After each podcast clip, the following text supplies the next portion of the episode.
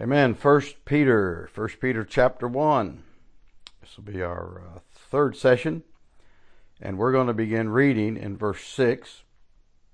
As we do in our Bible classes, we don't spend an inordinate amount of time, any actually any more time than absolutely necessary, reviewing, so that we can get more in with each time period. So I trust that if there's anything that's not uh, up to date in uh, your own personal understanding of the passage, you get back to the first two classes. Now, First Peter is a powerful epistle, powerful book of your Bible. It equips us and strengthens us. We talked about some chapter headings, and these just happen to be our own, and it doesn't make sense to you, then that's fine. It helps me sometimes to picture how God had them write they did not write them with chapters and verses. God gave that to us as a gift. It's kind of like uh, being able to have addresses and streets and stuff when you're trying to find some a place, a house, for example. And that address makes it a lot better than just trying to find the fifth house on the third street, you know, the fifth house on the right on the third street.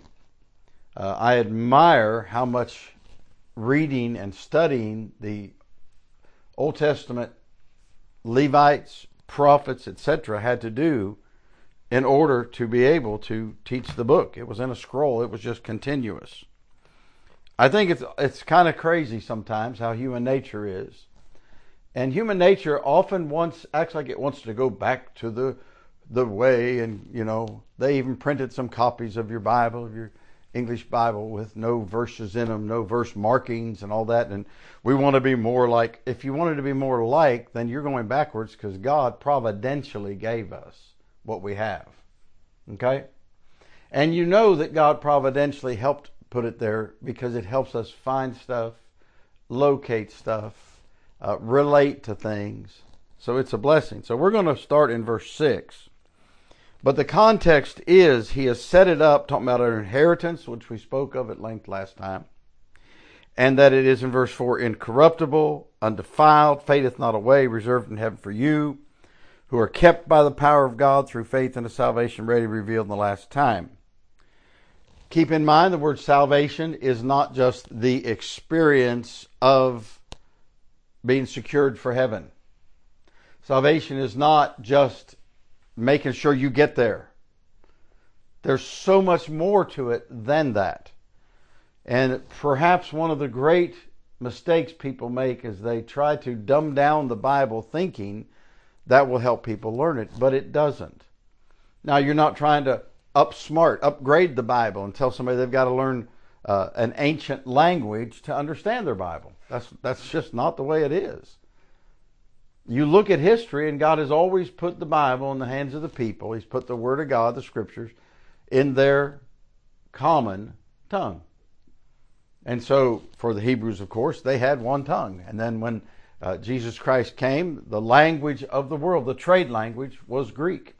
Even though Rome, which is based on Latin, their language, was in power, Alexander the Great had set up the whole thing by going around and establishing that Greek as a trade language. You go to a place like uh, Papua New Guinea, you'll find that uh, the common language they have to share is Pidgin English that they try to teach to as many of the children as they can so that they can come up with it. Now they learn more regular English also, but the Pidgin English is a is a platform for those people who have multitudes of their own little languages and little villages all over the place you could be on one mountain and see another mountain off in the distance, and those two peoples, those two tribes, you might say, those peoples, those families, like the 12 tribes of Israel, okay?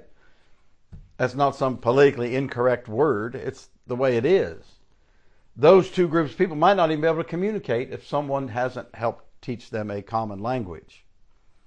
So when we have this and we're going through here, remember that when he talked many times when he's talking about salvation, uh, he's talking many times talking about a full reward, for example. So in verse 6, he says, Wherein ye greatly rejoice. Okay, so what do we greatly rejoice in?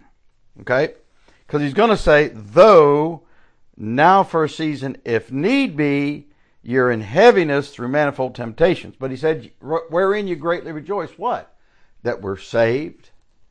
But we're not just saved, that he's begotten us in verse 3 into a lively hope. We have a living salvation. We don't have a tedious dead religion. And many of you believers, maybe some within the sound of my voice, you have allowed your Christian life to become tedious, the Christian life part of it, and, and I think some people have gotten where they compare their everyday secular life to their Christian life and they think being a Christian's dull. There's nothing dull about being a Christian, an active, pursuing Christian. There's nothing on earth dull about it. I can promise you that.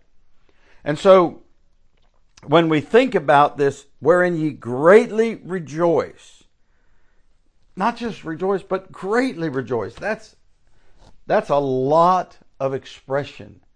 You may not be as outward as other people, but but I've noticed that people that excuse themselves for being super quiet and reserved in church, they're not that way when you get them talking about whatever their passion is, so-called passion, whether it be fishing or hunting or mechanic work or sports. Lord help, sports. And I understand. I mean, I I like to see that competition. I like to see when you've got one mind pitted against another and they're trying to anticipate. That stuff is interesting. It really is. But if there's stuff that just absolutely gets you all going and your Christianity doesn't, there's probably a problem there. Now I understand there's many a pastor, for example, that's trying his best to breathe life into a congregation and it you're trying to do CPR on somebody that's that's three days. There's Lazarus, they're four days dead. I get that. So the person in the pew should help, but the best we can do is just keep encouraging believers to greatly rejoice. He said, Wherein ye great, in what? All right, in Jesus Christ, and the lively hope, in the inheritance incorruptible, undefiled, fadeth away, reserved in, fadeth not away, reserved in heaven for you, and we're kept by the power of God. I know, I know we read our Bible. I get that. I do. I know we pray. I mean, every more you cannot don't see. It's not a drudgery. It's what you do. I mean, there's people that get up. I can go out in the morning and be going down the road, and there's people with uh, you know reflectors on their shirt or their arms or the hat or lights, and they're walking and walking and walking. Why? For their health. Well, if you can get up in the morning and walk, even when it's dark, uh, it won't be long. Uh, what two weeks or so? from Sunday, daylight savings comes in here again, here in the U.S. Everybody lose an hour, you know, spring ahead, fall back. I'm so structured that I've been trying to get get going at least a quarter of an hour earlier the last two months each day. That way, when that hour gets dropped, I won't even notice it, and then I'll be back to that normal schedule. You know, four thirty, five o'clock in the morning, whatever. What's the point? The point is, the focus is, we should greatly rejoice, and we will more greatly rejoice if we stay in the book, if we stay in walking in the Spirit, if we stay in doing our intercession for others, kneeling in the gap. So we should greatly rejoice. And then he says, comma, though now for a season, if need be, you're in heaviness through manifold temptations. I think perhaps one of the uh, greatest errors that Christians make is they don't prepare and they don't accept seasons. Now, in certain parts of the world, in certain parts even of, say, the U.S. or wherever you live, there's certain places that have less of a seasonal change than others. You go farther north in the U.S. of A., and you can have some big seasonal change. You can have, I mean, the coldest, harshest weather in the winter, and you can have some incredibly hot, uncomfortable weather in the summer. And then as you move south, for example, here in, in the southern hemisphere, the further north you go, it's hotter, and the further south you go, it's cooler. And the seasons are different. But he said, if need be, if now for a season. So there are seasons. And in your Bible, you'll find the, the Lord talks about seasons, and the Lord made the seasons. And so the reason it's so important is that we should accept these seasons. I hear people all the time fighting the seasons. When it's hot, they complain. When it's cooler, colder, they complain. Why? Why fight against it? The Norwegian, Norwegians say, and it gets pretty rough weather there in Norway. Norwegians had, had an old saying that said, There's no such thing as bad weather, just poor clothing. in other words, get prepared. In your Bible, there's sin for a season that Moses turned down in Hebrews 11:25. Here in 1 Peter 1, there's the season of suffering. In 2 Corinthians 15:3, there was a season of silence. There's a season of speaking. There's a season of the showers of blessing, Ezekiel 34. There's a season of sickness in John chapter 5. There's a season of sorrow in 2 Corinthians 7. There's even the season of Satan where he gets to do what he can do. He's released for a season in Revelation chapter 20. Of course, there's the season of the second coming of Christ, 1 Thessalonians 5.21. And there's a season of sentencing in Matthew 24. I just throwing those out there. There are seasons. So he said, Wherein you greatly rejoice, though now for a season, if need be. So, it's okay to ask if you could miss that season. That's okay. But you can't demand it and you shouldn't fight it. Now, I'm blessed. I know that. I'm blessed mentally because I think you ought to just embrace whatever's happening. If it's hot, make sure you got a, shaded hat, put on some sunscreen, drink your fluids, and work. Enjoy sweating. If it's cold, enjoy wearing a hoodie. Enjoy it. Bundle up. Get. I mean, uh, I can remember. You know, this is a few years ago now. About to be 68, so this is a long time ago when I was 10, 12, 14 years old. Wintertime, Central Ohio. Load up all that stuff you muck out of the stalls, the the, the straw and the manure, and you're going to go out and spread it on the field. It's wintertime. Old Massey Ferguson and it had uh, the exhaust pipe broken off, had rusted off. And when you were heading into the wind, that nice hot air coming off that motor was so nice. And when you turned to head back, you know, we would do it in rows, and that thing was at your back, and it's blowing whatever heat there was coming out of that tractor away from you, and it's blowing up the back of your neck, and it's blowing up the back of your coat. You couldn't get enough clothes on. and no matter what you're wearing, especially in those days. Now we've got some wonderfully advanced footwear and handwear and headwear, but you just bundled up the best you could.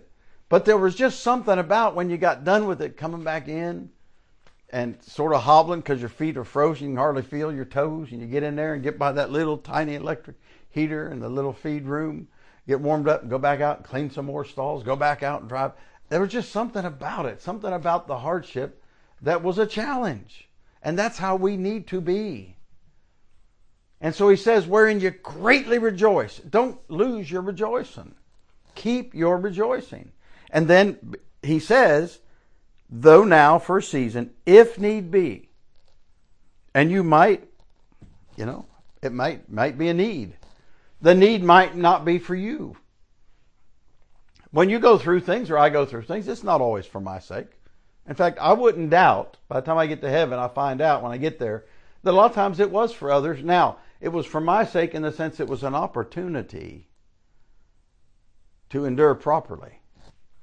And he says, if need be, you're in heaviness through manifold temptations. Now, heaviness is a good thing when it's done right, not the heaviness of this world. Okay? Turn to the left there a little bit to Romans, a few pages, a couple books, Romans chapter 9. Romans 9. Heaviness is okay. Heaviness is often what helps us pray.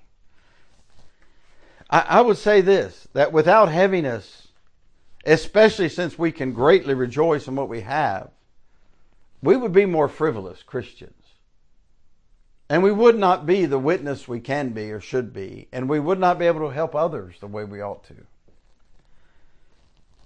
Romans chapter 9, verse 1 I say the truth in Christ, I lie not, my conscience also bearing me witness in the Holy Ghost. So Paul is like some people say, now I'm telling you the truth. This is the truth. This is the and you go, well, what was all the other stuff you've been telling me the last few weeks? Now I know what they mean, and you know what they mean. but it's you know a little bit of sarcasm, but that is what Paul's saying. He's saying, look, I say the truth in Christ, I lie not. And he said, verse 2, that I have great heaviness and continual sorrow where? In my heart. He said, he goes on to say in verse 3 For I could wish myself that myself were accursed from Christ for my kinsmen, sorry, my brethren, my kinsmen according to the flesh, etc., etc. So his burden, he had heaviness. Excuse me. His heaviness was a burden, it's called in your Bible.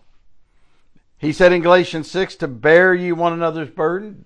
Further down, he says, bear your own burden.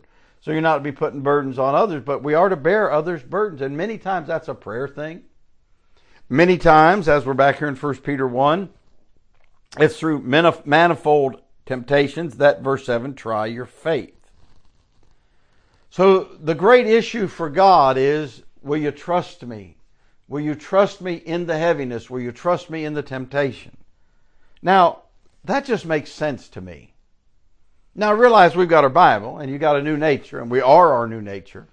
So it ought to make sense, but it just makes sense in general. Because it is a fact of life that those are the proving grounds. That trials, troubles, heaviness are the proving grounds. Difficulty is the proving ground. So he connects the heaviness, the manifold temptations with the trial of your faith. But here's the thing. Here's, here's this operative thing. Being much more precious than of gold that perisheth. So it's heaviness and it's for seasons. And the Christian life is a paradox of greatly rejoicing and heaviness. But it is. It, that's just the way it is. You know, ready? 2 Corinthians 6. Why don't you go over there? 2 Corinthians 6. The Christian life is a paradox. You say, what do you mean? Well, watch. It, it's a contrast between two things that would seem to be completely opposing to one another. And in some respects, they are opposing to one another. But in many respects, they're not. 2 Corinthians chapter 6, verse 10. Let's pick it up in verse, yeah, verse 10. That's fine. He's given a list of stuff. And he's contrasting uh, things like in verse 5 in stripes and imprisonments, tumults, labors, watchings, fastings. And then he says, by pureness, by knowledge, by long suffering. He gets down to verse 10, he says, as sorrowful, yet always rejoicing, as poor, yet making many rich, as having nothing and yet possessing all things. The Christian life is this combination of contrast within the same person all the time. I don't know about you, but when something really goes wrong when you're working on it or you you know you're in a confined space and you smack your head on something, it's okay to say praise the Lord and to laugh and go, "Man, that hurt." But it's okay to be thankful. Be thankful it didn't knock you out and take your whole head off or whatever, but it's okay. We're supposed to have this this paradoxical, this contrasting life sorrowful, yet rejoicing, poor, yet making many rich. And that is the case of the of the child of God. Look at Galatians chapter 6. We might as well touch on this real quick because it's really a help to people. Galatians chapter 6. It's a help to me. I know that. Galatians chapter 6. I heard a fellow preach, heard him by recording preach on this after his son was unexpectedly killed. And he started off, and he started with uh, chapter 6, verse 2 Bear ye one another's burdens, so fulfill the law of Christ. And he said for one of the for one of the main times in his life, he realized that it was okay for others to help him bear his burden. But he gradually worked through a point of his sorrow and the pain and the focus. He, he eventually got down to verse 5. It says, For every man shall bear his own burden. So we're to bear one another's burdens, yet bear our own burden. But if I'm bearing my own burden, how can I let you bear my burden? Because there's times when I need to let you help me bear my burden. But then there's times when I stop letting you help me bear my burden and I bear yours with you and bear mine. And God will tell you when those are seasons, seasons, seasons. And so the picture he's given us is purchasing something much more precious than gold that perisheth. So the gold of this world will perish. When he burns the world up, he'll burn the gold up. you know, they always talk about do you have a, a go bag, a, something that if, if you wake up and it says fire in your mind and you just smell the smoke and there's the heat and you grab it, what is the one thing you're going to grab to go out with, right? And they've got, you know, fireproof safes and they've got fireproof bags you can grab and take with you and stuff like that. All right, well, the gold's going to perish with the earth. The Lord doesn't care about it. But he said, This is much more precious than gold because it's the trial of your faith. Now, when you think about what God did when He made the gold and put it in the world and He gave it its value, God did that. You know, we live in a time when, of course, there's a lot of talk about gold. I don't know if you've ever given any thought when you're reading your Old Testament. Boy, when you get to reading in there about making the tabernacle, uh, they took that gold. They back then, everybody acts like, oh, man has progressed and this machine, they would take that gold and turn it into gold thread. They would beat it out and cut it into wire thread and use it. And it was intricate in Moses' day. Moses' day, more than a thousand years before Christ. All those years they've used it in rings and in jewelry and in coins. It has been said and I don't know if it may be a little more now, but all the gold that's been mined would fit in a room that was 18 cubic meters, 486 cubic feet. Because it's so dense that all that gold been mined. You know, they picture something like they'll picture it in a movie or TV, somebody just grabbing a gold bar. They had a, years ago at one of the expos down, down under, they had a display, and it was a gold bar. Of course, they had security guards all around it and it was in a plexiglass type thing, and you could barely get your hand through. So there was a hole big enough for the hand. You're never going to get that bar out with it. But there was there so you could grab it and try to pick it up. And you, you, you I, I watched. I was fascinated. I stayed there for many, many minutes watching people reach in there thinking they're going to grab it, snatch it up, and not even be able to hardly lift it. Many couldn't lift it. It's so dense. It pictures wealth that endures. It pictures it's precious because of its scarcity. Uh, it's searched for diligently by men, and it must be tried to prove its value by heat. It's tested by density. It has a universal worth that is generally accepted to be more than currency. And that's probably going to come into play much more soon. It's costly to mine and obtain, and tried gold is more valuable than rough gold. So in 1 Peter chapter 1, he says, wherein you greatly rejoice, though now for a season, if need be, you're in heaviness through manifold temptations. Manifold is just manyfold. In other words, many kinds of temptations. Now, there always is a danger in a time of temptation. Temptation, some have reduced this word, and, and it's funny, they think they've got to go to, say, to an original language and all that. Not if, not if you use your English dictionary, but mainly use your Bible. Temptation is anything that, co- that comes between you and your faith in God. You say, well, so, temptation really means, say, sensual or sexual lust. That's a small component. It's a very powerful component, and it's everywhere in the world, but it's a small component compared to all the other temptations. Achan saw and coveted and took, and what he saw and coveted and took was stuff. Okay? Think about it. it was stuff. So it is a temptation. And the thing that is good for us to remember, the thing that's good for us to keep in mind. Come to Hebrews 3 for a minute. Hebrews chapter 3. This this is this is important. Hebrews chapter 3. So in verse 7, he says, The trial of your faith being much more precious of gold that perisheth, though it be tried with fire, So the temptation and the trial pictures of fire. The fire can burn off the dross or it can burn up your faith. It's the same fire, but it's up to us what the outcome is. Now we're kept by the power of God, but we're the ones who need to exercise the faith. Faith is the one thing. Faith and love towards Christ and towards God are the only things we can give Him. And do not let the ultra hyper Calvinist steal that from you. He did not make you or Adam and Eve and then after the fall make it where you could not choose to love God. That He would have to make you love Him. That would not be love. That would just be automation. And so, Hebrews chapter 3, now watch.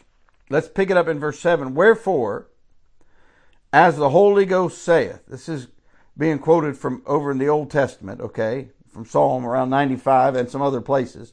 Wherefore, as the Holy Ghost saith, Today, if you will hear his voice, verse 8, harden not your hearts as in the provocation, in the day of temptation, in the wilderness, when your fathers tempted me, proved me, saw my works 40 years. And there's parallel passages for it.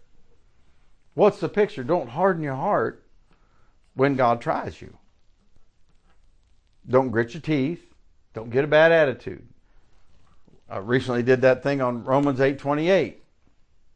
And we talked about some things that help Romans 8:28 to actually happen and that it's up to us to do our part for it. For example, Joseph's the sin of others. Joseph's situation. His brother sinned, Potiphar's wife sinned.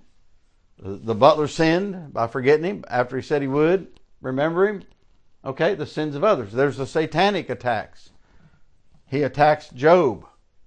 And he attacks his faith by attacking his family and his things. Then he attacks his health. In Paul, it was it, it it was the selfishness basically of others. They wanted a commodious place to winter in. They're worried about what it was going to be like to stay where they were during the winter, and it brought a shipwreck and destruction. And God, by His grace, delivered all the lives. I'm saying all that to say this: you got to get your eyes off off of the sins of others, or the satanic attack, or the selfishness of some decisions, and you got to put them on Christ. But why? Because when we come to Christ with our temptations and our heaviness, we were going to react differently, but the biggest thing we're doing is saying, Lord, I trust you. Blessed is a man that endureth temptation. For when he is tried, he shall receive the crown of life which the Lord hath promised to them that love him. Let no man say when he is tempted, I'm tempted of God. For God cannot be tempted with evil, neither tempteth he any man. But every man is tempted when he is drawn away of his own lust and enticed, etc., etc. That's James 1, verse 12, down to verse 14, and you can go further. Now, coming to the close of this particular class, this session, look look at this. So this this faith that we exercise is likened to gold. By the way, this fire, it can be. Have you ever been really embarrassed, humiliated? And your face flushes, you just feel what? Like your face is on fire? You're humiliated. You're embarrassed, okay? Or then someone might might throw some fiery darts of words your way. Can be directly at you, can be through others. So mark it down. Ephesians chapter 6, he says, Take the shield of faith, wherewith you may be able to quench all the fiery darts of the wicked. So it is important to stay in your Bible, to stay prayed up, to stay forgiven up, forgiving others. Get your forgiveness from God, but grant forgiveness to everyone. You must. You must keep that slate clean so that you yourself will not get bitter and thereby that root of bitterness spring up and defile those around you. Why? Because we're being tried on our faith. Who's our faith in? Jesus Christ. Look, before we close, verse 8 whom having not seen, ye love. So this faith and love is not simplifying it too much, but it's not this airy fairy, you know, ooey gooey cotton candy love, fairy floss love. This love is the kind that says, I trust God, and though he slay me, yet will I trust him, Job said. Amen. Look, whom having not seen you love, in whom, though now you see him not, yet believing ye rejoice, ye rejoice with joy unspeakable, full of glory, receiving the end of your faith, even the salvation of your souls. Listen, when God gets you through a trial or temptation, He gets you through without bitterness. He gets you through without uh, having a, a, maybe you could say the devil spoiling you. In other words, taking some of your faith and stealing it from you.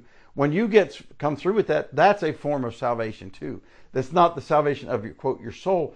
That's God saving you in your life, delivering you. We're going to come back to that. Time for the class is up, but read these together and realize that this is what Simon Peter's trying to help them with.